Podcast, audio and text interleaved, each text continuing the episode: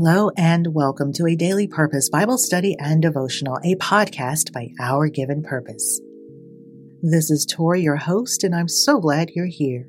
Today is March 19th, and you can find the assigned passages in the show notes using our link to Bible Gateway or by visiting ourgivenpurpose.com. Dear listeners, I invite you to take a few deep breaths. Focus your thoughts on being present in this moment, and let's listen to what I received from today's passages. Be confident in the Lord by founding writer Tory Slaughter. Using Psalm 62 as an outline, we can express confident faith in God and trust He will preserve us. God is our rock and salvation. We can talk to Him about our enemies and describe their wickedness. We can encourage one another to put trust in God and not in people or their wealth. Claim the victory over doubt and stand confidently in your calling. Psalm 62 in its entirety. For God alone my soul waits in silence. From Him comes my salvation. He alone is my rock and my salvation, my fortress. I shall not be greatly shaken. How long will all of you attacking man to batter him like a leaning wall, a tottering fence?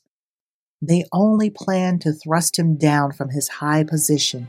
They take pleasure in falsehood. They bless with their mouths, but inwardly they curse. Salah.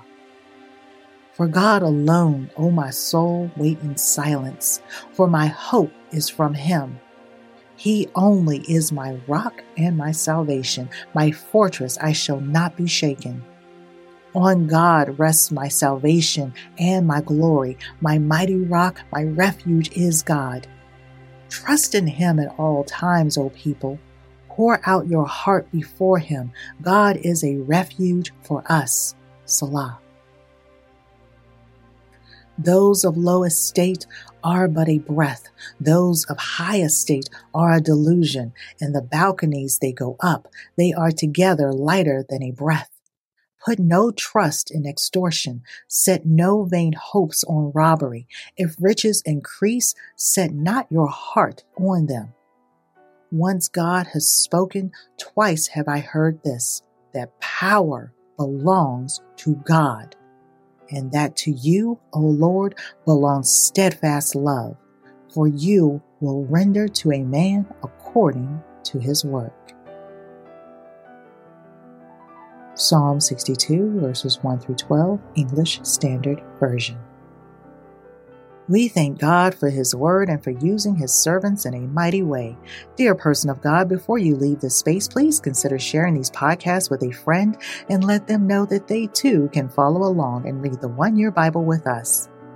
Please don't forget to visit ourgivenpurpose.com for all the links, connections to our contributing writers, and access to more resources.